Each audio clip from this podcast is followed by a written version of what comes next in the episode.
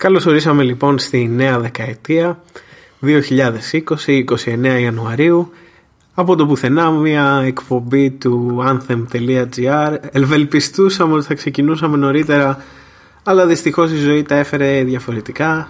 Βασιλέξη Καΐλας τώρα ξέρεις. Ναι, ναι, ναι, τα γνωστά αυτά. Ε, Υπήρχαν αρκετά προβλήματα έπρεπε να, να κάνουμε μια μικρή παύση. Το horror podcast πιστεύουμε ότι θα συνεχιστεί όποτε υπάρχουν οι σωστές συνθήκες για να υπάρξει κάποια εκπομπή γι' αυτό άρρωστε ήταν και τόσο σπάνιο στο radioalchemy.net ήταν μία με δύο φορές το χρόνο το πολύ. Ε, σιγά σιγά θα οργανωθούμε και θα φτιάξουμε μία ε, καινούρια βάση από όπου θα παρουσιάζουμε τις εκπομπές μας. Είμαι ο Τζανέτος Καβαλιώτης, ακούτε το podcast του anthem.gr Νικός Βασιλείου πίσω από το μικρόφωνο. Θα έλεγα όπως κάθε Τρίτη, Πέμπτη, τι λέγαμε όταν είχαμε, κάναμε τη ραδιοφωνική μας την εκπομπή. Και ξέρεις έτσι, είναι αυτό που λέγαμε για μας το ραδιόφωνο ήταν μια μορφή ψυχοθεραπείας. Θα σου πω κάτι το οποίο ε, θέλω να, να το σκεφτείς καλά. Θυμάσαι πέρυσι, τον Ιούνιο του 19 που τελειώσαμε τις εκπομπές, Κάναμε την τελευταία μας εκπομπή στο Retro Festival. Που ουσιαστικά περισσότερο μουσική παίξαμε. Ρε, μιλήσαμε πολύ λίγο στο ναι, μικρόφωνο. Ήταν η εκπομπή με τις 200 διακοπές στον αέρα. Ναι. Του. Σκέψου ότι αυτή ήταν η αποχαιρετιστήρια. Ναι. δηλαδή, θα μπο... αν το ξέραμε, γιατί είχαμε φτάσει τότε στο Retro, αν θυμάσαι, που δεν μπορούσαμε πλέον να βλέπουμε ένας στη φάτσα του άλλου. Δηλαδή, θέλαμε τελείως να, να τελειώσει αυτό το πράγμα, να κάνουμε διακοπές, ρε παιδί μου, να, να ξεκουραστούμε. Και σκέψτε ότι τόσους μήνες μετά χάσαμε αυτή τη μορφή ψυχοθεραπείας. Λέγαμε, το είχαμε σίγουρο ότι θα κάνουμε από τον Οκτώβριο εκπομπή. Και τώρα έχουμε φτάσει Γενάρη και ακόμα δεν έχουμε ξεκινήσει, τις ραδιοφωνικές τουλάχιστον. Ε, εσείς κάνει κάποια horror podcast Καλός είσαι Σε άκουγα Καλό βγήκες, Καλό φαίνεσαι Καλό παιδί ο Τζάνος παιδιά Anyway εντάξει Στους δύο ένα δώρο ε, μπράβο, αυτό, αυτό ακριβώς. Ε, η αλήθεια είναι ότι εγώ δεν έχω κάνει τίποτα από το Retro Festival και μετά δεν έχω κάνει μια εκπομπή έτσι. Και είναι σοκαριστικό. Δεν έχω γράψει άρθρο, δεν έχω κάνει εκπομπή. Και μου φαίνεται πολύ σοκαριστικό αυτό, να ξέρεις. Καταρχάς, πού ήσουν, Νικόλα, όλο αυτό τον καιρό; Ε, η αλήθεια είναι ότι με έχει φάει αρκετά η δουλειά, θα έλεγα, αλλά ταυτόχρονα ήταν μια πολύ δύσκολη περίοδος ε, για τη ζωή μου γενικότερα. Ε, η αλήθεια είναι ότι κιόλας ε, δεν έχω γράψει τίποτα ας πούμε, στο Anthem. Δηλαδή από κάθε εβδομάδα άρθρο έχω φτάσει στο 0 εδώ και 6 μήνες. Και είναι αρκετά περίεργο θα έλεγα. Ε, δεν ξέρω τώρα. θα δούμε. Εγώ θέλω πολύ να επιστρέψουμε και ραδιοφωνικά. Και θεωρώ ότι θα γίνει επανόδοση ραδιοφωνική. Ε, νομίζω ότι είναι θέμα χρόνου να δούμε το πότε θα επιστρέψει σε full πρόγραμμα ο ραδιοφωνικός σταθμός και να μπορέσουμε και εμείς σιγά σιγά να βάλουμε σε μια σειρά τις εκπομπές που θέλουμε να παρουσιάσουμε. Άλλωστε μην ξεχνάμε ότι το Anthems Radio Show προς το τέλος της ε, τελευταίας σεζόν έχασε λίγο το χαρακτήρα του γιατί ξεκινήσαμε ως μια εκπομπή που παρουσίαζε και πολλές μπάντες, πολλά συγκροτήματα που νομίζω ότι το χάσαμε λίγο αυτό από τη σεζόν 4,5 και μετά που αναγκαστικά επειδή πήγαμε στο στρατό έπρεπε να προσαρμόσουμε την εκπομπή μας και μετά έγινε πιο πολύ σαν podcast. Η πέμπτη σεζόν νομίζω ήταν full μεταβατική mm. και ήμασταν και εμείς λίγο σε μια περίεργη φάση οπότε υπήρχαν πολλές εκπομπές που μπορεί να παίζαμε μόνο μουσική γιατί αυτή ήταν η φάση μας ρε παιδί μου να παίζουμε μόνο μουσική και να ακούει ο κόσμος ας πούμε καινούρια κομματάκια δεν παίζαμε ναι, ναι, αυτά που παίζουν οι ραδιοφωνικοί σταθμοί ας πούμε ήταν ένα podcast να πούμε την αλήθεια το οποίο παράλληλα έπαιζε και τραγούδια. Ναι, και θα έλεγα ότι πολλές φορές κιόλας ήμασταν, ε, κάναμε κάποιες εκπομπές που λέγαμε «Α, θα βγούμε σήμερα να κράξουμε» και έμπαινε πάρα πολύ κόσμος να το δει αυτό. Δηλαδή φάνηκε ότι ο κόσμος γούσταρε πολύ την καφρίλα, αυτό κρατάω από την σεζόν 5, γούσταρε το κράξιμο και δεν γούσταρε ιδιαίτερα τις εκπομπές τις οποίες ε, είχαμε κυρίως μουσική. Εντάξει, εγώ είπα που είμαι. Εσύ σε τι φάση βρίσκεσαι, ας πούμε; Εγώ με τον Πέτρο, ας πούμε. Ας πούμε. Ας πούμε. Ανοίξαμε ένα μαγαζί στην Καλυθέα το οποίο βαφτίστηκε και μέσα από το anthem.gr εδώ να δώσουμε και ένα easter egg ένα Anthem παντού, anthem παντού Anthem παντού ε, το λέμε Anthem Effect Λικούργου 70 στην Καλυθέα και έχει να κάνει με μοντελισμό, επιτραπέζια, card games και τα συναφή και εδώ γυρίζουμε την εκπομπή, έτσι. Εδώ γυρίζουμε την εκπομπή. Το συγκεκριμένο podcast γυρίζεται εδώ. Λέγαμε πάρα πολύ καιρό ότι θα ανοίξουμε αυτό το μαγαζί με σκοπό να είναι η βάση του anthem.gr. Και θα μου πεις, Ήσασταν ψηροί; Πήγατε νέο κόσμο. Τώρα γιατί έρχεστε καλή θεά. Είμαστε original καγκουρές. Λιθιακά μόνο ρε παιδί μου. Πόζεροι. Δεν μπορώ να το εξηγήσω αλλιώς. Εντάξει. Θέλω να μου Είναι πεις- το κλίμα, ρε φίλε. Ε, Δεν είναι εντάξει. διαφορετικό το κλίμα. Ναι, εγώ που έρχομαι από την άλλη άκρη της Αθήνας, η αλήθεια είναι ότι το κλίμα είναι αρκετά διαφορετικό. Είχε άλλο vibe. Ε, Είχε τα πιο vibes. κοντά στο κέντρο, παιδί μου. Vibe check puff. Κατευθείαν. Θέλω να μου πεις ε, πώς νιώθεις πλέον που εντάχθηκες στην ελληνική κοινότητα των podcasters; Κοίτα, έχει πάρα πολύ ωραία ελληνικά podcast. Δηλαδή, εγώ λατρεύω το Feta Report. Οκ. Πραγματικά πολύ καλό podcast. Ε, Και εγώ ακούω αρκετά ελληνικά podcast. Ε, απλά θα σου πω, είναι και ένας βασικός λόγος που σου είχα πει ότι δεν θα συμμετέχω σε κάτι πολύ σταθερό αν κάναμε ας πούμε, κάθε εβδομάδα podcast. Σου έχω πει ότι δεν θα ήμουν. Και ο λόγος είναι, ρε φίλε, ότι όταν βλέπεις και την κουτσή Μαρία να ξεκινάει podcast και να το παίζει ο άλλος ειδικός σε, σε οτιδήποτε, ρε φίλε, και να τον βλέπεις ότι δεν σκαμπάζει, ότι μάλλον ξεχυλίζει η ασχετήλα. Και τον βλέπεις έναν τον άνθρωπο να κάνει views και να του λένε από κάτω: Ω, καταπληκτικό podcast. Και εσύ να ξέρεις ότι λέει βλακίες. Ε, απογοητεύεσαι. Λες τώρα τι να ξεκινήσω εγώ, ας πούμε, να κάνω. Γιατί εγώ έχω γνώση σε κάποια θέματα, ρε φίλε. Οπότε όταν βλέπω άλλος να έχει άπειρα views και να το παίζει ειδικό. Δεν μπορώ. Τσαντίζομαι. Ε, εμένα δεν μου αρέσει η ξερολίαση. Μπράβο, αυτό. Το ίδιο λέμε. Δηλαδή, καταρχήν να πω ότι μου φαίνεται υπερβολικά δύσκολο να κάνω podcast μόνος μου. Ήμουνα στο σπίτι και ξέρεις, πάταγα record, delete, record, delete, record, delete, ε, ξέρεις έτσι. Λογικό. Μια τελειομανία την έχουμε κάπως, αλλά και πάλι δεν μου έβγαινε καλό. Και ο λόγος είναι ότι επειδή εγώ δεν έμεινα ικανοποιημένος 100% με το podcast όταν έχει έναν παρουσιαστή, γιατί ο σκοπός ήταν να είμαστε δύο και τρεις. Ακριβώς έτσι λοιπόν αποφάσισα να μην βγάλω και άλλα podcast, γιατί άμα δεν έχεις και κάτι να πεις, Ναι, δεν έχει λόγο να βγαίνεις κατά τη γνώμη μου να κάνεις podcast έτσι. που νομίζω ότι δε- το vlog ας πούμε μπορεί ένας vlogger να πάρει μια κάμερα να δείξει τον κόσμο έξω να συνομιλήσει με περαστικούς να πει κάποια πράγματα για την περιοχή ο podcaster ή ο παρουσιαστής πες τον όπως θες γιατί εμείς στην ουσία ραδιοφωνική παραγωγή είμαστε άσχετα ο παρουσιαστής λοιπόν όταν είναι μόνος του κάπου κολλάει και ξέρεις, εγώ είχα μια λίστα με τα πράγματα που ήθελα να πω. Είχα φτιάξει τις ιστορίες που, που μου άρεσαν, αλλά και πάλι ρε, εσύ είναι. Θες παρέα. Αυτό είναι, Ναι. είναι ένα μεράκι. Είναι ένα χόμπι που θέλει παρέα, κατά τη γνώμη μου. Νομίζω ότι γενικότερα το horror show, όταν επιστρέψουμε και ραδιοφωνικά, θα πρέπει να κάνουμε ένα horror show όπως το κάναμε παλιότερα. Δηλαδή με ήχους στο background, με περισσότερες ιστορίες, σίγουρα περισσότερα άτομα και μπορεί και έναν-δύο καλεσμένους που όπως είχαμε φέρει παλιά το Γιώργο το Σαφελά ε, που έχουν μια ιδέα πάνω στο θέμα και μπορούν να μας πούνε και αυτοί ωραίες ιστορίες. Νομίζω ότι έτσι θα πλαισιωθεί καλύτερα από το να υπάρχει ένας παρουσιαστής και να κάνει κάτι χωρίς τον ήχο. Γιατί αν θυμάσαι, ο ήχος που έπαιζε στο background έπαιζε πολύ μεγάλο ρόλο στις horror show εκπομπές μας. Ναι. Γιατί Έδινε μια άλλη ατμόσφαιρα. εγώ θυμάμαι το horror show λίγο πριν το στρατό ήταν. ή ήταν το πρώτο, δεν μπορώ να θυμηθώ ποιο. Που κράτησε μέχρι τις 2 το βράδυ. Πέσαμε για μία ώρα. Αυτό είναι το πρώτο. γέμισε ο σερβερ. Πέσαμε για μία ώρα από το. Επειδή δεν μπορούσε να ανταπεξέλθει ο σερβερ στον κόσμο, δηλαδή δεν το περιμέναμε, ήταν απίστευτο. Και παρόλα αυτά, μας πήρε μία ώρα να επανέλθουμε και υπήρχαν μερικά άτομα. Δηλαδή, Ναι. εγώ αυτό το λάτρεψα πραγματικά, το εκτίμησα πάρα πολύ. Και, για- και αυτός ήταν ο λόγος που επαναφέραμε μετά και άλλα podcast. Ε, ε, horror show, συγγνώμη. Το horror show γενικότερα ήταν πριν το στρατό, το- ήταν και η τελευταία μας εκπομπή. ήταν αυτή που είχαμε κάνει μαζί με τον Weirdo Ναι. και το Γιώργο το Σαφελά. Και ήμασταν πεντάδα. Είχαμε, είχαμε κάνει και ένα άλλο με τους ε, Puppet Myth. Και τους Puppet Myth ήταν το, το δεύτερο ήταν με τους Puppet Myth. Ή τα θυμάμαι αντίστροφα.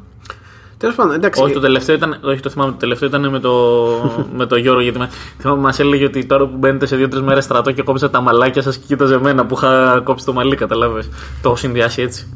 Πάντως ρε φίλε να πω ότι το podcast εμένα δεν μου αρέσει τόσο γιατί σε περιορίζει ως προς τη θεματική. Το ξέρω και το σέβομαι απόλυτα γιατί όταν θα μπει ο άλλος να ακούσει ένα podcast θέλει να ακούσει πάνω σε αυτό που τον ενδιαφέρει και που τον αφορά. Το θέμα που θα ψάξει, ρε παιδί μου, γιατί είναι search terms τελείως. Δεν είναι μια εκπομπή που σου δίνει μια ελευθερία λόγου και κινήσεων.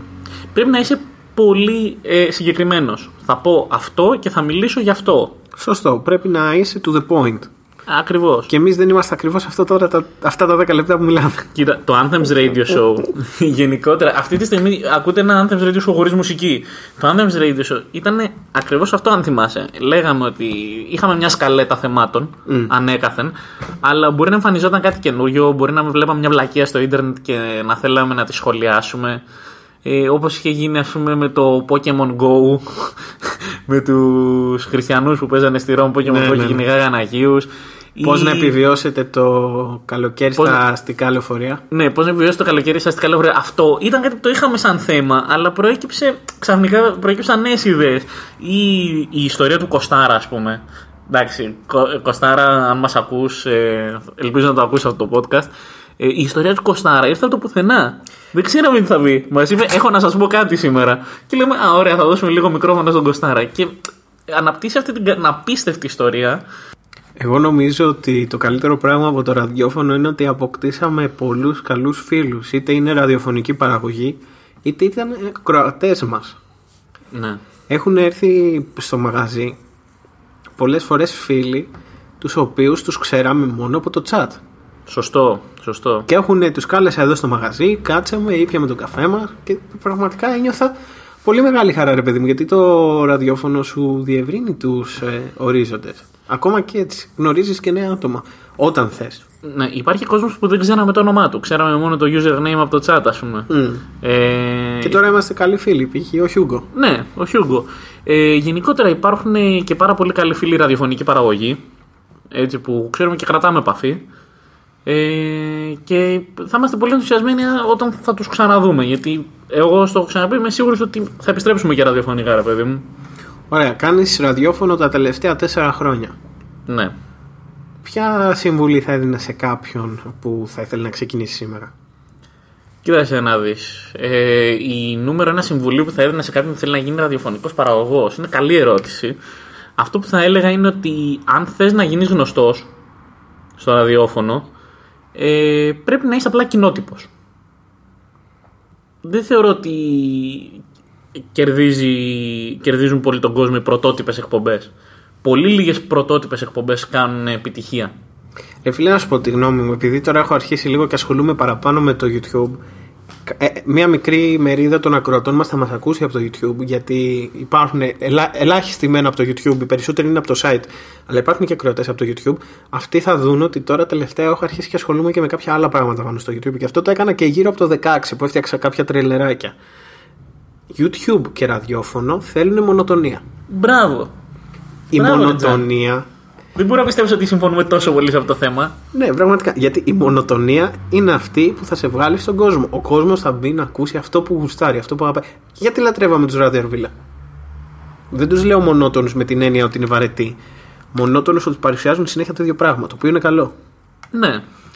Δηλαδή, στο YouTube, όταν ασχοληθεί κάποιος και αρχίζει και βγάζει content που εγώ δεν το κάνω και είναι το λάθος μου και σιγά σιγά θα αρχίσω να έχω μια μεγαλύτερη ομοιογένεια θέλει να έχει αυτό που θα δει ο κόσμος. Αν φτιάξεις ένα κοινό και ξαφνικά αντιστρέψεις αυτό που παρουσιάζεις και παρουσιάσει κάτι καινούριο, το πιο λογικό ποιο είναι; Να σταματήσουν να σε παρακολουθούν, νομίζω. Εγώ πιστεύω ότι είναι πολύ λίγες οι περιπτώσεις που δημιουργείται ένα cult following στο YouTube ας πούμε, και στο ραδιοφωνο για εκπομπές που κάνουν κάτι καινούργιο και πρωτότυπο. Δηλαδή, ο κόσμος... Θα σου πω το εξής, θα σου φέρω σαν ένα παράδειγμα. Θεωρώ ότι δεν είναι μόνο ο κόσμος που αναζητά το κοινότυπο. Το ψάχνει, αλλά δεν το βρίσκει. Και η γνώμη μου είναι ότι πολλές φορές αν έχεις πλάτες διάβαινε. Τι εννοώ; Αν έχεις να σε προωθεί ο Χ ή ο Z, ένα μεγάλο network ή ένα καλό όνομα. Θα πας καλά. Μπράβο. Αλλιώς, άντε τώρα να ξεπροβοδήσει ή να γίνεις γνωστός. Είναι σχεδόν ναι, απίθανο. να σου πω κάτι. Βλέπεις, ας πούμε, έχεις ακούσει πολλές εκπομπές στη ζωή σου. Αν ανοίξεις ένας καινούριο ραδιοφωνικός σταθμός αύριο και δει ότι υπάρχουν ε, κάποια ιντερνετικά ταλεντάκια, εγώ δεν θα σου πω για εμάς. Δεν με ενδιαφέρει κιόλας. Αλλά βλέπει ότι υπάρχουν κάποια ιντερνετικά ταλεντάκια που βγάζουν πολύ ωραίες εκπομπές. Έχουν ένα κόσμο χ, ας πούμε, γιατί τόσο τους επιτρέπει η πλατφόρμα να έχουν. Και βλέπεις, ας πούμε, ότι αυτός κάτι πάει να κάνει. Θα τον βοηθήσεις να κάνει το step up. Θα του δώσεις το βήμα. Εγώ λέω ρε φίλε, δεν θα του το δώσεις. Θα βασιστείς σε γνωστά ονόματα που κάνουν μια κοινότυπη συνταγή και τα οποία έχουν νούμερα και γιατί είναι γνωστά ονόματα αφενός. Και είναι και κάτι στάνταρ που θέλει ο κόσμος. Και αφετέρου όμως γιατί έχουν και τις πλάτες. Δηλαδή, σε πείθει το μέσο ότι αυτός είναι καλός. Εντάξει, πέρα το ότι θα σε πείσει το μέσο, υπάρχει και η άποψη του YouTuber, του ραδιοφωνικού παραγωγού, ο οποίος συνέχεια γκρινιάζει ότι δεν τον προωθούν, δεν τον πουσάρουν, ότι είναι πάρα πολύ καλός και του πάνε όλα κόντρα. Ε, δεν, συνήθως δεν σου πάνε όλα κόντρα, απλά πρέπει να καταλάβεις ότι είναι πολύ δύσκολο να κάνεις κάτι για να βγάλεις λεφτά από αυτό. Στην Ελλάδα το χόμπι σε πάρα πολλούς τομείς συνήθως δεν, δεν προσφέρει κέρδος. Όταν ο άλλος θα πάει με την οτροπία, εγώ κάνω αυτό με σκοπό, το, κάνω αυτό το χόμπι με σκοπό να βγάζω χιλιάρικα μετά από ένα χρόνο, ε, δεν θα το καταφέρει. Για μένα η άποψή μου, τη στιγμή που θες να ασχοληθείς με το ραδιόφωνο, είναι να ασχοληθείς ερασιτεχνικά. Να δεις ρε παιδί μου, θα κάνω αυτό και αυτό και αυτό. Άμα δεις ότι πάει καλά, θα έρθει πρόταση από ραδιοφωνικό σταθμό. Απλά το αρνητικό είναι ότι κάποιοι ραδιοφωνικοί σταθμοί μεγάλοι δεν σου δίνουν την ελευθερία της έκφρασης. Δηλαδή θα παίξουν στάνταρ κομμάτια, είναι τα λεγόμενα airplays. Ακριβώς. Όπως είχαμε δει σε ένα δοκιμαστικό που είχα κάνει όπου ευελπιστούσα να είναι όλος, ε, ο, όλο, όλη η ομάδα του anthem.gr μέσα και εν τέλει υπήρχε μεγάλο, μεγάλος περιορισμός τόσο στα άτομα όσο και στα, στο content όσο και στη μουσική και δεν υπάρχει πραγματική ελευθερία. Ενώ όταν παίρνεις ένα web radio, βγαίνεις στον αέρα και μιλάς και το κάνεις σαν χόμπι, πρώτον βγαίνεις κερδισμένος ψυχολογικά γιατί κάνεις κάτι που σε γεμίζει. Δεύτερον, έχεις την ελευθερία να παίξεις ό,τι θες. Ό,τι πραγματικά θες. Και τρίτον, νομίζω ότι άμα είσαι καλός μπορεί να γίνει και ένα κλικ και κάπως να βρεις και μία-δύο χορηγίες και να μπορείς να βγάλεις κάποια μικρά έσοδα αλλά μετά από πολύ πολύ πολύ δουλειά. Κοίταξε να δεις. Ε, θα σου πω, εγώ στο έχω ξαναπεί ότι δεν θα ήθελα να πάω κάπου που θα ήμουν περιορισμένο. Αυτό είναι που μου αρέσει στο Anthems Radio Show, ότι δεν περιορίζεται. Ναι, δεν πέφτει. Το content μας δεν το αλλάξαμε ποτέ για κανέναν. Έτσι. Δηλαδή, εκτός από κάποια πάρα πολύ ευαίσθητα θέματα που δεν τα θίξαμε, ε, δεν έχουμε αλλάξει ποτέ το content. Και υπήρχαν και φορές που σατυρήσαμε και ραδιοφωνικούς παραγωγούς του ίδιου του σταθμού. Του ίδιου του σταθμού και το πήραν και πολύ καλά. Όχι όλοι. Κάποιοι μας μπλοκάρανε πολύ άσχημα. Ναι, νομίζω μετά τον blog. Μας μπλοκάρανε νομίζω και στα... ατηρήσαμε μετά τον blog. Μας μπλοκάρανε και στα social media και στο real life. Δεν πειράζει. Ε, να σου πω κάτι. Αν έχεις την ελευθερία να κάνεις κριτική σε κάποιον άλλο ραδιοφωνικό παραγωγό, ας πούμε, και δεν σε περιορίζει κάτι, mm. so be it. Απλά εμείς, σαν Anthem, ποτέ δεν ε, θέλαμε να κόψουμε το content, να κόψουμε την καφρίλα, να κόψουμε πράγματα τα οποία θέλαμε να πούμε. Ό,τι θέλαμε να πούμε, βγαίναμε και το λέγαμε. Και γι' αυτό έμπαινε και άλλωστε και κόσμος στο chat και μας θέλανε και μηνύματα και υπήρχε μια αλληλεπίδραση. Και κυρίως, εκτός από αυτά, όλη αυτή την καφρίλα και όλο αυτό το content το πλαισιώναμε με μουσικές που δεν θα άκουγες στο ραδιόφωνο. Καινούρια τραγούδια, καινούριες μπάντες, underground συγκροτήματα, ε, διαμαντάκια που μπορεί να έβρισκες, ας πούμε, εσύ, εγώ, ο Πέτρος. Θυμάσαι, δηλαδή, μπορεί κάποιος να έβρισκε ένα πολύ ωραίο τραγούδι και να το έβαζε στο playlist και λέγαμε άλλοι δύο, πω, πολύ ωραίο κομμάτι, ξέρω εγώ, δεν το έχω ακούσει. Και το ίδιο το κάναμε και για τον ακροατή. Και αυτό θα συνεχίσουμε να κάνουμε. Όταν ξεκινήσει πάλι η εκπομπή μας, αυτό θα συνεχίσουμε να κάνουμε. Δεν πρόκειται ποτέ μα ποτέ να βάλουμε χαλινάρι σε αυτό το πράγμα που λέγεται Anthems Radio Show. Γιατί θα χάσει το χαρακτήρα του. Μετά, άλλη συμβουλή που θα έδινε σε κάποιον. Έχει πλάτες. Στον είπα και πριν. Τι πλάτες, Μωρέ, εντάξει, τώρα πέρα από την Έναν ερασιτέχνη όχι, που είναι σε ένα web radio και θέλει να κάνει. Έναν ερασιτέχνη που είναι σε ένα web radio. Από τη στιγμή που είσαι σε web radio, λοιπόν, θα σου πω, αν από τη στιγμή που είσαι σε web radio, ψάξε κάτι που θα σε κάνει. θα σου δώσει το ανταγωνιστικό πλεονέκτημα. Δηλαδή, αν κάνεις μια εκπομπή. Πες μου ένα είδος εκπομπής, ρε παιδί μου. Σατυρική, τελείως. Αν κάνεις μια σατυρική εκπομπή, απλά να ξέρεις ότι πρέπει να κάνεις άτυρα παντού και να ξέρεις ότι πρέπει η σάτυρά σου να είναι πρωτότυπη. Δηλαδή να μην κλέβεις ατάκες από αλλού και γενικά όλη η σάτυρα να σου βγαίνει αβίαστα. Όπως έβγαινε σε εμάς. Mm. Καταλαβέ. Τι θυμήθηκε αυτό; Θέλει επίσης πολύ μεγάλη προσοχή όταν ανακοινώνεις πράγματα και καλεσμένους. Μπορεί να έρθουν τα πάνω κάτω πραγματικά. Σωστό. Τη μία φορά μας κλείδωσαν έξω από το στούντιο. Την άλλη φορά δεν έγινε είχαμε ρεύμα και είχε έρθει ο καλεσμένος ο σκηνοθέτης τώρα, Μπράβο. σοβαρός άνθρωπος. Είχε έρθει. Δεν, θέλ, δεν θέλω να το θυμάμαι. Είχε έρθει και ήμασταν σε μια κατάσταση πρωτόγονη. Ναι, δεν είχαμε ρεύμα εκείνη τη μέρα, έπεσε, αλλά έπεσε σε όλο το τετράγωνο το ρεύμα. Ήμασταν λίγο άτυχοι. Η αλήθεια είναι. Έρχονταν τα πάνω κάτω μερικές φορές, έρχονταν τα πάνω κάτω πραγματικά. Δεν μπορούσες να προβλέψεις από το πού θα σου έρθει η ακύρωση. Κοίτα, η συμβουλή μου είναι, αν θες να κάνεις μια σατυρική εκπομπή όπως κάνουμε εμείς, απλά φρόντισε η σάτυρα να σου βγαίνει αβίαστα. Ναι, Αν θες να κάνεις- ένα αυτό. Αν θες να κάνεις μια εκπομπή ας πούμε, που θα λες τα νέα, κάν την, αλλά κάν την λίγο πιο πρωτότυπα, ρε παιδί μου. Βρες δηλαδή νέους τρόπους για να σε ακούσει ο κόσμος. Γιατί το να κάθεσαι πίσω από ένα μικρόφωνο και απλά να λες και να μιλάς, δεν θα σε ακούσει. Επίσης στο ραδιόφωνο παίζουν πολλοί εκπομπές με αφιερώσεις. Εκεί πρέπει να ξέρεις ότι ό,τι σου ζητήσει το κοινό θα πρέπει να το παίξεις έτσι. Ναι. Εκεί δηλαδή μπορεί να σου ζητήσει και κάτι που να μην θες εσύ να βάλεις στον αέρα. Σωστό. Πολύ σωστό. Καλή ώρα μποφίλιο που λέμε εμείς. Μποφίλιου. Ε, και να σου πω και κάτι άλλο, ας πούμε, για τα τραγούδια. Ε, εάν δεν μπορείς να σκεφτείς έναν τρόπο ώστε να ακούγεσαι πολύ καλά στο μικρόφωνο και να κερδίσεις τον κόσμο με τη δικιά σου φωνή, κέρδισε τον με τη μουσική. Ε, δηλαδή, παίξε φοβερά κομμάτια τα οποία ο κόσμος δεν θα ξέρει και θα μπαίνει να σε ακούσει μόνο και μόνο γι' αυτό. Επίσης θα χρειαστεί, άμα είσαι σε κάποιον ερασιτεχνικό σταθμό, να μάθεις πολύ καλά την κονσόλα. Θα πρέπει να μάθεις on the go. Καμιά φορά on the fly θα χρειαστεί να χειριστείς την κονσόλα και μόνος σου. Μπορεί να μην έχει ηχολήπτη ραδιοφωνικός σταθμός. Εγώ, ας πούμε, ανέλαβα και τις ηχοληψίες άλλων εκπομπών αφού έμαθα πώς γίνεται στη δική μας εκπομπή.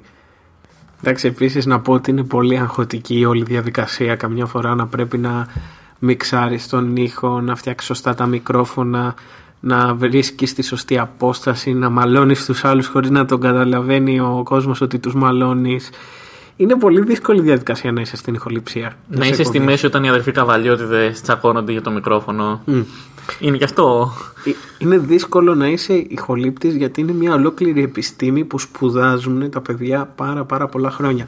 Αλλά όταν μιλάμε για κάτι ερασιτεχνικό, εντάξει, καταλαβαίνεις ότι δεν θα υπάρχει πολυτέλεια του ηχολήπτη, οπότε θα πρέπει να το μάθεις μόνος σου και αυτό. Και είσαι, παίζεις πολύ low budget. Παίζεις με low budget ε, κονσόλες, low budget μικρόφωνα, συνήθως. Εντάξει, εμείς έχουμε καλά υλικά. Εμείς ήμασταν καλά ρε παιδί μου. Εγώ σου λέω ότι έχω ακούσει άλλους ραδιοφωνικούς που είναι χρέπια ας πούμε και δεν ακούς τίποτα ας πούμε. Είναι πολύ κακός ο ήχος, καταλαβες.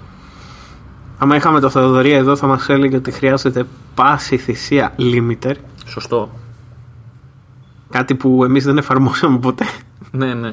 Υπήρχαν εκπομπές που πήκαμε αρκετά είναι η αλήθεια, αλλά εντάξει. Εντάξει, μαθαίναμε. Δηλαδή, δεν μπορείς να πεις επίσης ότι με τέσσερα χρόνια ραδιοφώνου, αραιά και που μερικές φορές όπως είμαστε τώρα, δεν μπορείς να πεις ότι το κατέσχε τελείω. Όχι, όχι, σε καμία περίπτωση. Σε Ε. καμία περίπτωση. Είναι και τέχνη, ρε παιδί μου. Δηλαδή, είναι ένα χόμπι που σιγά σιγά το κάνεις master. Εγώ χαίρομαι τουλάχιστον που αυτό το πράγμα που λέγεται Anthems Radio Show, αυτό το project που ξεκινήσαμε, ουσιαστικά με τον καιρό κέρδισε τον κόσμο. Δηλαδή, και κυρίως ακούσαμε πάρα πολύ τον κόσμο τι ήθελε. Να ακούτε τον κόσμο, παιδιά, να ακούτε το κοινό σας. Αυτό είναι μια ακόμα συμβουλή. Ακόμα και αν είναι από δύο-τρία άτομα.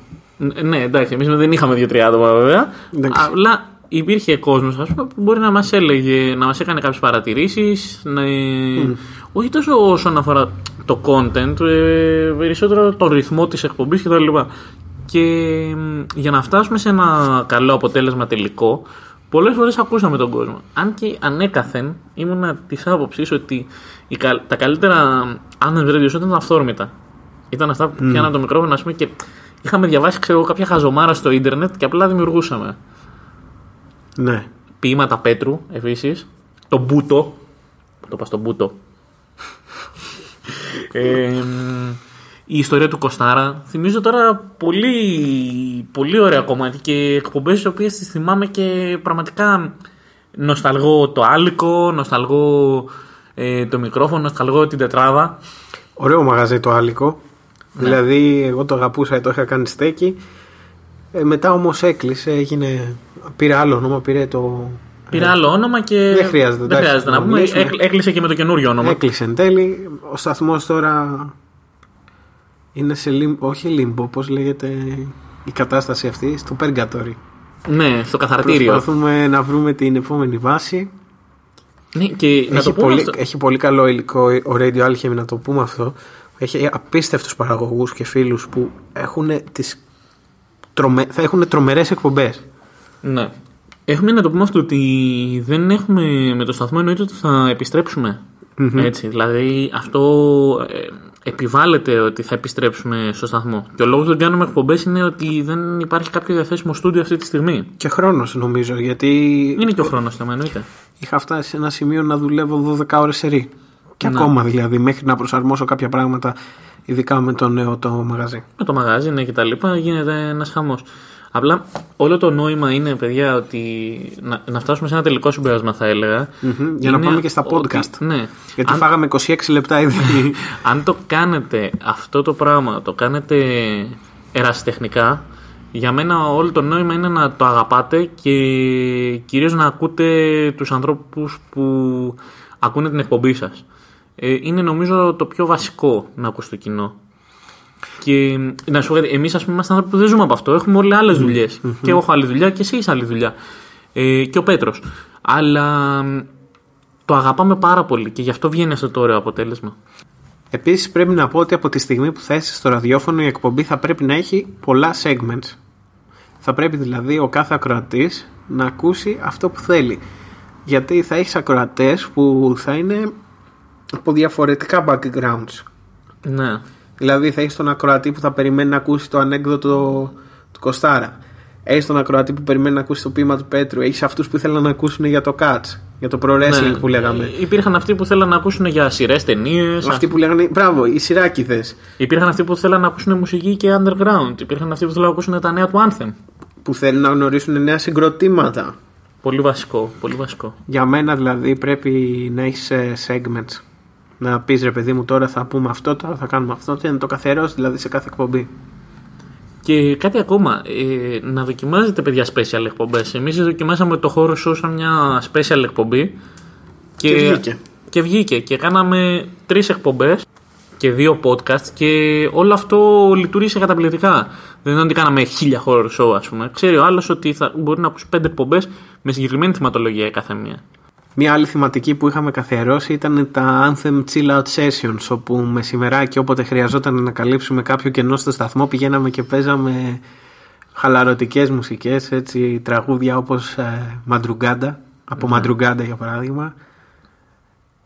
Μουσικές ρε παιδί μου που δεν θα άκουγες σε υποκανονικές συνθήκες στην εκπομπή μας. Ήταν λίγο πιο υποτονική ήταν η εκπομπή που απλά θα γυρίσεις το μεσημέρι από τη δουλειά και θα τσιλάρεις έτσι πίνοντας μια μπύρα ή ξαπλώνοντας στο κρεβάτι ή μετά το φαγητό ξέρεις εκείνη η κατάσταση άλλο περγατόρι κι αυτό που έχεις ε, γυρίσει από τη δουλειά έχεις φάει και σε μια κατάσταση θέλω να κοιμηθώ αλλά άμα κοιμηθώ θα, θα σηκωθώ σαν ε, Αυτό που λέμε η, με- η μεσημεριανή siesta. ναι, η μεσημεριανή siesta. Πολύ κακό πράγμα γιατί άμα είναι μπορεί να σε βγάλει off για το υπόλοιπο για την υπόλοιπη γιατί, μέρα. γιατί, άμα, γιατί άμα κοιμηθείς, μετά ξανακοιμάσαι 5 το πρωί. Ναι, γιατί Βασικό. δεν είναι αυτό το πρόβλημά μου. Είναι ότι άμα κοιμηθείς και ξυπνήσεις με, με αρνητική διάθεση, γιατί είναι ανάλογο το κύκλος του REM, ρε παιδί μου, πότε θα, πότε θα ξυπνήσεις. Άμα θα διακόψεις το REM, ας πούμε, θα είσαι σε κακή διάθεση μετά, θα είσαι κουρασμένος, θα νιώθεις χάλια. Και στην περίπτωση που εγώ θα έπρεπε ας πούμε, να γυρίσω μετά στη δουλειά. Ε, δεν θα ήταν και ό,τι καλύτερο. όχι, όχι. Οπότε είσαι σε ένα παριγκατόρι περίεργο που είσαι απλά αράξει, ξέρεις, έχεις βάλει YouTube να παίζει, έχεις κλείσει λίγο τα μάτια και προσπαθείς απλά να ακούσεις κάτι χωρίς να σου πάρει ο ύπνος. Εγώ έτσι το βιώνω. Δεν ξέρω. Σωστό, σωστό. Άντε να κοιμηθώ και έκανε 20 λεπτό. Ναι, Max. ναι, ναι. Εγώ, αν ε, να ξέρεις, άμα γυρίσω, το, άμα γυρίσω στο σπίτι ας πούμε, και πέσω 6 ώρα για ύπνο, το 11 το έχω στο τσεπάκι, ας πούμε. Πάει σε ρί, ρε παιδί μου. Ποια η άποψή σου λοιπόν να πάμε στο θέμα των podcast, ποια η άποψή σου για τα ελληνικά podcast; Αφού ήθελες να το πούμε τόσο πολύ στην αρχή της εκπομπής και δεν το είπαμε. Όχι, σου είπα. Θεωρώ ότι υπάρχουν πάρα πολλά podcast τα οποία κάνουν εξαιρετική δουλειά και τα ακούω ευχάριστα. Απλά νομίζω ότι πλέον ε, και κάνουν όλοι podcast, ρε φίλε. Κάνει ο, ο κάθε ένας, νομίζω ότι μπορεί να κάνει ένα podcast. Καλή ώρα εμείς. Ναι, όχι. Μα αυτός είναι ο λόγος που εμείς δεν κάνουμε σταθερά podcast, Τζανέτ. Αυτό σου εξηγώ. Ότι εμείς δεν κάνουμε σταθερά γιατί δεν θέλουμε να μπούμε σε αυτό το φαύλο κύκλο ότι κάνει και η Μαρία. Εμείς ξέρουμε ότι μπορούμε να κάνουμε πολύ καλά μια εκπομπή Ναι. και δοκιμάζουμε να κάνουμε ένα podcast για να σας πούμε σήμερα τι έχει γίνει στο ενδιάμεσο. Άσχετα αν εν τέλει δίνουμε για νέους παραγωγούς συμβουλές πώς να ξεκινήσουμε μια εκπομπή. Αυτό είναι άλλο. Ναι. Άμα πάει καλά και είναι κάτι που αρέσει σαν αποτέλεσμα σε εμάς πρωτίστως, τότε θα συνεχιστεί. Ναι, αλλά Γιατί, δεν ας έχουμε πούμε, σκοπό να το κάνουμε μόνιμο. Είναι δηλαδή απλά- το horror podcast εμένα μου άρεσε, αλλά δεν με πολύ γέμιζε. Ναι, μα, να σου πω κάτι. Σε σχέση με το horror show που κάναμε στο ραδιόφωνο. Και μπορεί να ξανακάνω horror podcast, αλλά πρέπει να έχω κάτι να πω. Κατάλαβες πώς το λέω. Σωστό, ναι. Εγώ, το, εγώ συμφωνώ απόλυτα μαζί σου. Απλά σου λέω ότι αυτό το podcast που κάνουμε σήμερα είναι περισσότερο ένα catch-up με το κοινό που ρωτάει εδώ και πέντε μήνες τι γίνεται με το Anthems Radio Show, ρε παιδιά. Πότε ξεκινάτε. Αυτό είναι το catch-up που κάνουμε σήμερα με αυτό το podcast. Δεν είναι μια σταθερή εκπομπή που θα κάνουμε κάθε εβδομάδα. Απλά μπορεί να γίνει και κάποια άλλη. Ναι, μπορεί. Μπορεί και όχι. Δεν το ξέρουμε αυτό. Αυτό, Είναι, είναι, είναι στον αέρα. Εγώ σου λέω απλά ότι όταν ο άλλος, ας πούμε, ξεκινάει και λέει: Λοιπόν, εγώ θα κάνω ένα podcast σήμερα και θα λέω για σειρές ταινίες και θα ψάξω να βρω στο κοινό όλους τους τους nerds και τα λοιπά και θα τους λέω πόσο χαζοί είναι που δεν βλέπουν κουλτουροτενίε σαν και εμένα. Αυτά τα podcast με τσαντίζουν, ρε φίλε, πάρα πολύ. Δεν μπορώ ο άλλος να έρχεται και να στο παίζει ειδικός για οποιοδήποτε θέμα και από πίσω να έχει τις πλάτες ενός καλού network στο YouTube ε, ή πολύ καλής προώθησης στα social media από κάποιο μεγάλο network σε media μιλάω τώρα έτσι Βλέπεις τώρα ο καθένας ξεκινάει ένα podcast και ανοίγει ένα μικρόφωνο και λέει δεν είστε όλοι Joe Rogan παιδιά ηρεμήστε λίγο Εντάξει. Απλά ξέρεις ότι, ότι τη στιγμή που βγαίνεις και εσύ και εκτίθεσαι, το αντίστοιχο μπορούν να πούνε και για σένα. Ακριβώς για αυτός Δεν είσαι εσύ Τζο Ρόγκαν, Νικόλα, ας πούμε. Κατάλαβες πώς το λέω. σου ξαναλέω ότι αυτός είναι ο λόγος που εμείς δεν κάνουμε σταθερά podcast Ναι. οκ. Εμείς κάνουμε ένα catch-up να πούμε στον κόσμο. Θα μπορούσε αυτό το πράγμα που σου λέω τώρα να γίνει σε ένα βίντεο και απλά να πούμε στον κόσμο ότι παιδιά το και το. Αυτό είναι στο ενδιάμεσο. Μμ, Καταλαβαίνεις. Ναι. Εμείς μιλάμε για τα σταθερά podcast στην Ελλάδα. Αυτούς που δηλώνουν podcasters και βγαίνουν και κάνουν κάτι, ας πούμε. Υπάρχουν αυτοί σου λέω που έχουν από πίσω κάποιε αρκετά μεγάλες πλάτες προκειμένου να μπορούν να προωθήσουν τη δουλειά τους. Και καλά κάνουν. Λοιπόν, άκου να δεις, άμα ξαναβγάλουμε podcast ε, μέσα στο επόμενο διάστημα, θέλω να, να, να μιλήσουμε για τους αγαπημένους μας podcasters και τους αγαπημένους μας YouTubers. Ναι, ψήνομαι πάρα πολύ. Ειδικά αν είναι να μιλήσουμε για ελληνικό YouTube, ε, βεβαίως. Εγώ ελληνικό δεν παρακολουθώ, θα μιλήσεις για ελληνικό, εγώ θα μιλήσω για ξένο. Θα γιατί, μιλήσω εγώ αρκετά για ελληνικό. ε, 99% παρακολουθώ μόνο ξένο. Καλά κάνεις. Απλά είναι τα ενδιαφέροντά μου έτσι. Και εγώ βλέπω αρκετό ξένο, αρκετό ξένο YouTube, βλέπω και αρκετό ελληνικό μπορώ να πω. Μμ. Θέλεις λοιπόν να πάμε λίγο να συζητήσουμε τι έχει γίνει στο μεσοδιάστημα όσο λείπουμε; Πέντε πραγματάκια, ας πούμε, όχι. Δηλαδή, Λοιπόν, τι έχουμε δει, τι μας αρέσει, τι παρακολουθούμε; να το πάρουμε από το πιο πρόσφατο. Πάρε από το πιο πρόσφατο, ξεκινά. Έφυγε, ας πούμε, ο Κόμπε. Ναι. Ξεκινάμε με τα δυσάρεστα. Μμ. Τώρα, άμα θες να το ξεκινήσω λίγο εγώ, το να είσαι ένα βράδυ σπίτι σου και να μαθαίνεις ότι το ίνδαλμά σου, γιατί για μένα ο Κόμπι είναι το ίνδαλμά μου έτσι από μια πολύ μικρή ηλικία. Νομίζω όλα τα παιδιά που παίζανε Ναι. μπάσκετ. Όλα τα παιδιά που παίζαμε μπάσκετ, παιδιά πειραστήκαμε τον Κόμπι. Εγώ, Δηλαδή, δηλαδή, εγώ από την έκτη δημοτικού μέχρι την τρίτη γυμνασίου που έπαιζα και σε ομάδα τότε. Ε, δηλαδή, όταν Και εγώ ίδιες παίζαμε. Ηλικίες. Όταν παίζαμε, λέγαμε ο καθένας μας ότι είναι κάποιος παίκτης στο NBA και καλά είχαμε χαρακτήρες, ξέρεις, role play, ας πούμε. εντός Ναι. έγγραφων. Το Εγώ- κλασικό που ρί- έριχνε την μπάλα και φώναζε κόμπε, ας πούμε. μμ. Δεν το έκανα εγώ, αλλά ξέρω φίλους που το κάνανε. Ούτε εγώ το έκανα. ε, Απλά εγώ έπαιξα διάρρη. Έπαιζα στο 2 δηλαδή, γιατί είχα δει τον Κόμπι. Όταν ήμουν μικρός, έπαιρνα το αλμανάκο για να πάω να δω αν το επόμενο αφιέρωμα θα είναι για τον Κόμπι. Ε, όταν ε, για πρώτη φορά μπήκα στο ίντερνετ και μπήκα σε σε σχετικά μικρή ηλικία, προσπαθήσα να βρίσκω βίντεο με τα highlights του Κόμπι. Λοιπόν, αν, αν ο Μάικλ Τζόρνταν ήταν ο Χαλκ Χόγκαν του μπάσκετ, ο Κόμπε Μπράιαντ ήταν ο Τζον Σίνα. Ναι, είναι ένας συνεχιστής. Τον αγαπούσαν όλοι παρά το ότι λέγανε Α, Τζον Σίνα, άξα, ας πούμε. ναι. Ε, κάτι τέτοιο έπαιζε και με τον Κόμπε, ρε παιδί μου. Οι εχθροί του τον λάτρευαν κρυφά. Ήταν τεράστιος ε, άνθρωπος και κυρίως τα τελευταία χρόνια είχε δείξει και. Καταρχήν είχε δείξει το ταλέντο του και σε πολλούς άλλους τομείς. Πήρε Ναι. Όσκαρ για το καλύτερο μικρής διάρκειας ντοκιμαντέρ για το Ναι. DR Basketball που ήταν καταπληκτικό. Είναι τρία λεπτά, δείτε το αξίζει πάρα πολύ. Ε, ήταν ένας άνθρωπος που είχε αλλάξει χαρακτήρα, είχε έρθει πιο κοντά με τη γυναίκα του, με την οποία είχαν φτάσει στα πρόθυρα του διαζυγίου, ας πούμε. Ε, μιλάμε για έναν άνθρωπο διαμάντη και έναν παίκτη πρότυπο, ένα ίνταλμα. Απλά εγώ αυτό που θέλω να πω είναι ότι το 2020 πραγματικά ξεκίνησε με πάρα πολλούς χαμούς τόσο σε προσωπικό επίπεδο όσο και σε πολλούς γνωστούς. Έφυγαν ε, και πολλοί τραύμερ από ό,τι διάβασα μέσα στο πρώτο μήνα του 2020. Θα κάνουμε και μία ανασκόπηση ίσως μόλις ε, ξεκινήσει η χρονιά. Ξέρετε ότι εμείς δεν κάναμε αφιερώματα σε εκλειπώντες γιατί πραγματικά θέλαμε να σεβαστούμε το χαμό τους γιατί με το που πέθαινε κάποιος, με το που έφευγε από τη ζωή όλα τα site πηγαίνανε και κάνανε clickbait γύρω από το όνομά του. Εμείς αυτό δεν μπορούσαμε να το κάνουμε. Μια φορά γράψαμε ένα άρθρο για τον Τσέστερ και πραγματικά επειδή με τον Τσέστερ μεγαλώσαμε. Ναι. Έπρεπε να που- πούμε κάποια πράγματα που νιώθαμε γιατί η κατάθλιψη είναι ένα πρόβλημα που επηρεάζει πλέον ένα τεράστιο ποσοστό της ανθρωπότητας. Πολύ σωστά. Ο Τσέστερ είναι και για τη δικιά μας γενιά που είμαστε late 90s, early zeros ας πούμε. Ο Τσέστερ ήταν η φωνή της γενιάς μας και ο Κόμπι είναι ο δικός μας Τζόρνταν, Μμ, αν το θες.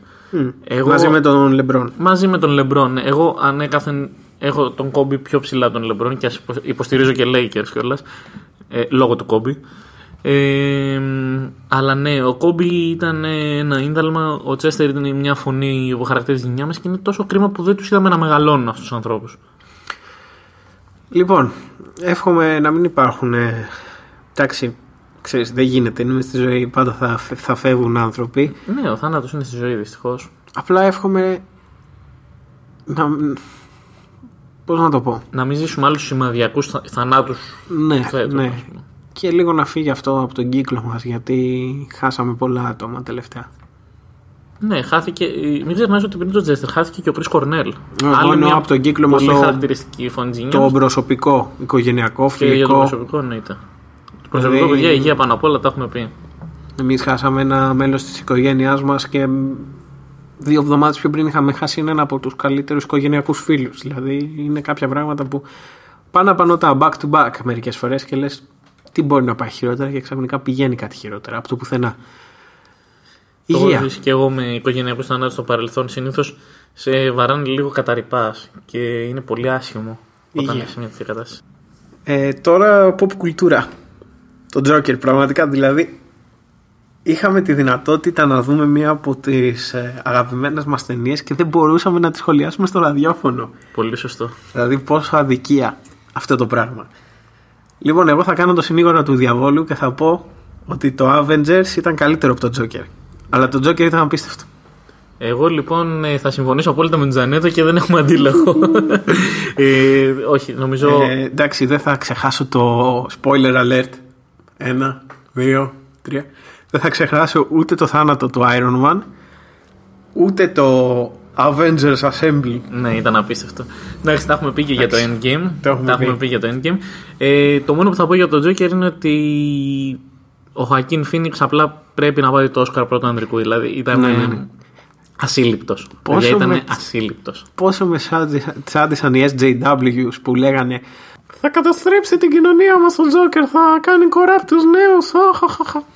Ναι, είναι γνωστό ότι στην σύγχρονη εποχή των SJWs και όλου του, του γνωστού αφηγήματος Toxic Masculinity, τα πάντα σε επηρεάζουν, Did you assume my gender; Πρέπει να, το, να βρούμε έναν τρόπο να χαρακτηρίσουμε όλους αυτούς. Λοιπόν, ε, εγώ θέλω να πω ρε φίλε ότι δεν θα ταυτιστώ με αυτόν τον κόλλο χαρακτήρα του Joker, αλλά μπορώ να τον καταλάβω. Και όχι, αυτό δεν θα με κάνει τρομοκράτη που θέλουν να μου πλασάρουν τα Αμερικανάκια. Ναι, παιδιά, οποιοδήποτε νοήμων άνθρωπος καταλαβαίνει ότι ο σκοπός του σκηνοθέτη δεν είναι να ταυτιστείς με τον ήρωα και να αρχίσεις να βγεις έξω και να τους γαζώνεις όλους.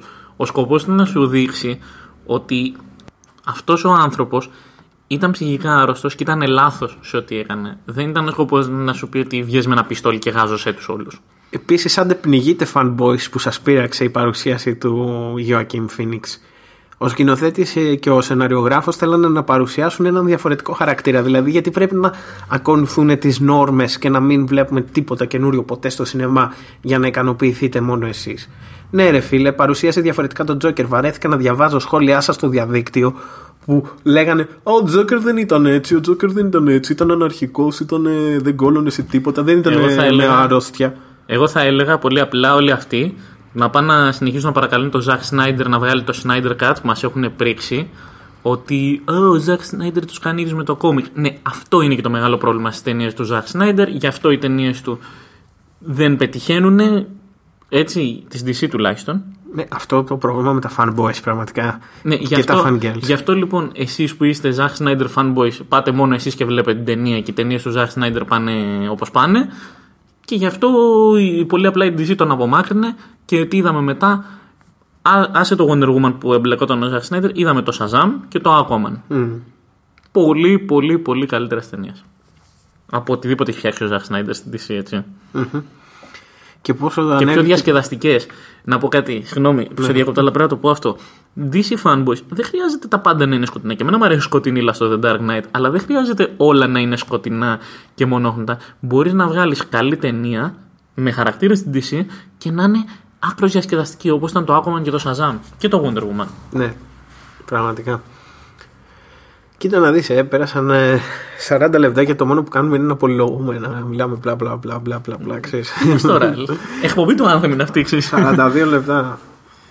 ναι.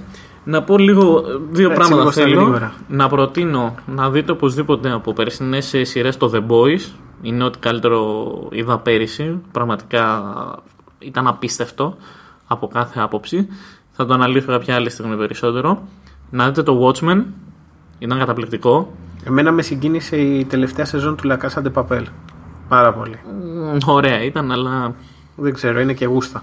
Ναι, είναι αρκετά γούστα αυτό. Αλλά και εμένα μου άρεσε, δεν ναι, θα διαφωνήσω. Ναι. Φουέγο. Λοιπόν, το Watchmen να το δείτε όλοι, παιδιά. Ε, φοβερή σειρά. Καμία σχέση με την ταινία.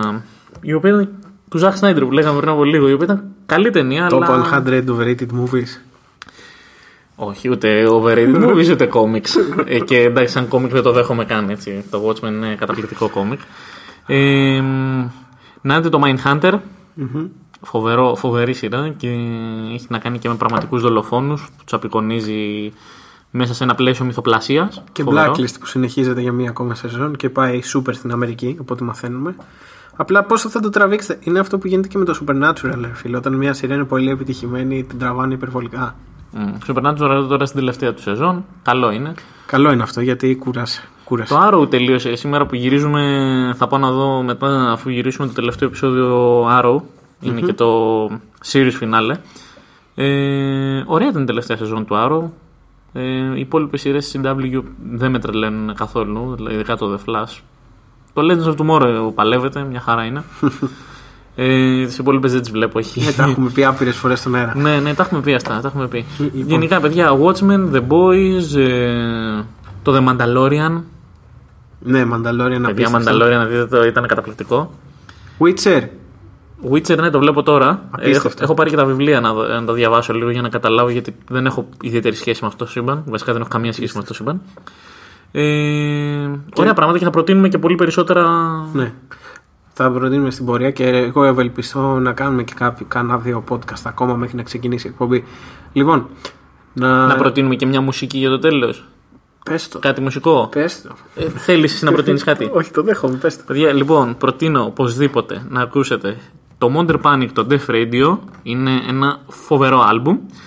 Ε, για μένα το καλύτερο underground album που άκουσα ε, από Έλληνες καλλιτέχνες φοβερή Def Radio, καταπληκτική και το Trip to Venus από το Screaming Fly Λοιπόν, εγώ θέλω να κάνω τώρα και το plug έτσι να διαβάζετε anthem.gr θα επανέλθουν τα άρθρα πολύ σύντομα έχουμε κλείσει και έναν πολύ καλό και δυνατό αρθρογράφο ο οποίος θα μας κάνει δίσκο κριτικές και ξεκινάει πολύ πολύ σύντομα με όπεθ δυνατό και σας περιμένουμε Λες να επανέλθω κι εγώ Έλα, έλα, έλα κι εσύ. Λέει, γιατί έχω σταματήσει από το άνθεμο, οπότε. Κάνει καμπάκ ο Νικόλας. Συζητάμε. Λοιπόν. και να έρθετε να πιούμε καφέ και να γνωριστούμε στο Anthem Effect στην Καλυθέα Λικούργου 70.